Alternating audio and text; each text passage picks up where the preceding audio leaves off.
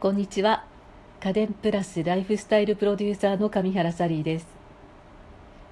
昨日は冷たい雨でしたがラジオ番組に何回も呼んでいただいてプライベートでも親交のあるキャンひとみさんが出演される舞台を見に行ってきました。池袋の東京芸術劇場で上演中の沖縄生うちなあゆこれは1972年日本復帰直前の沖縄が舞台で一人の復帰運動のリーダーが引退を決意をするというところから始まる内容だったんですけれども主演の下條アトムさん島田果歩さんと絡む重要な役割のキャンさんとても見事でした。この舞台を見て沖縄のことをいろいろと考えさせられました。私はいまだに沖縄に行ったことがないのでぜひ今年は沖縄に足を運んでみたいと思います。映画ともテレビドラマとも異なるお芝居というかこの舞台いいものだなと思いました。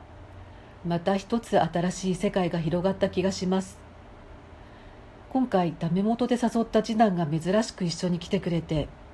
終演後にお酒を飲みながらあれこれと舞台の感想などを話せたのも楽しいひとときでした。さて今日の本題は昨日インスタに写真を上げたら反響が大きかったヘアアイロンのことをお話したいと思います。先日小泉世紀の 2022SS の商談会に行ってきました。小泉世紀は家電販売の卸業と自社のオリジナル製品のメーカーという2つの側面を持つ企業です。でこの商談会で素敵だなと思ったのがビダル・サスーンとポールジョーがコラボしたコードレス 2way アイロンマットだけれどきらめきのあるピンクベージュの本体にポールジョーならではのフラワーの模様があしらわれていて心躍るデザインなんです商談会での取材中にもずっと気になるなぁと思っていたら最後に「はい今日のお土産はこれです」と渡してくださったのがこのヘアアイロンで思わず飛び上がって喜んでしまいました。それで早速使ってみているんですけれどこれがマイクロ USB で充電できてコードレスなのに立ち上がりがすごく早いんですね。一気に180度まで上がるので出かける前でも外出先でも本当に重宝しています。でしかもとってもちっちゃいからバッグにも入っても重たくない。で今私肩下までようやく伸びてロングヘアの仲間入りになったかなという感じなので前にもご紹介したようにダイソンのエアラップスタイラーという、えー、ヘアドライヤー絶賛愛用中なんですけれどこのポールジョーのヘアアイロンを使うのはなんと前髪だけなんです。つまり贅沢にも前髪専用のヘアアイロンとしてバッグに入れて持ち歩いてるんですけれど昨日みたいな雨の日とか湿気の多い日ヘアスタイルが決まらなかったりせっかく巻いた髪があっという間に崩れてしまったりして憂鬱っていう方多いと思うんですよね。コンパクトで軽いしデザインも素敵だし立ち上がりも早いのでこれは本当におすすめだと思います。でこの 2way の意味っていうのはカールもストレートも両方 OK っていうことなんですね。ストレートアイロンでも手首を返すように使うと巻き髪にできます。みたいな商品が多いんですけれどこれはそうではなくてカールモードにするとアイロンの外側が熱くなりストレートモードにすると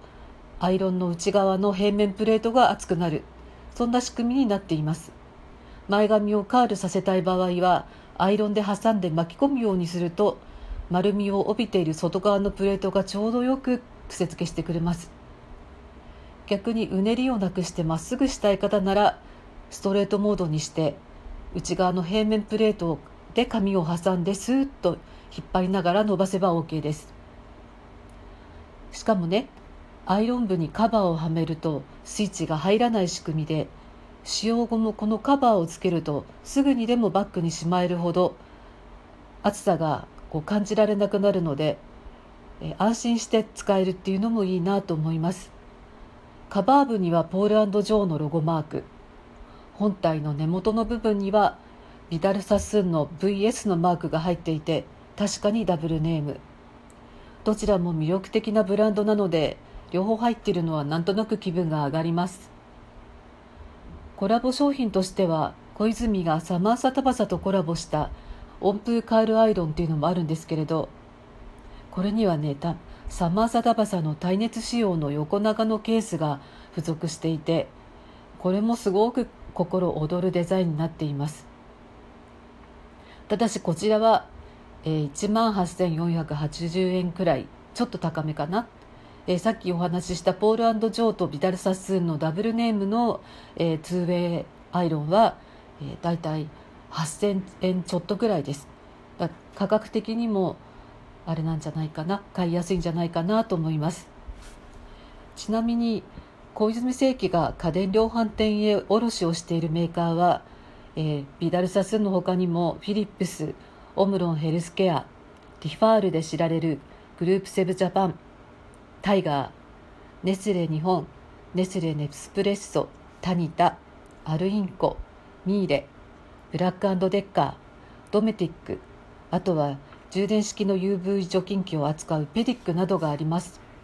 以前はケルヒャーやヤーマンも商談会に出展していましたけれど今は自社で展開していますね。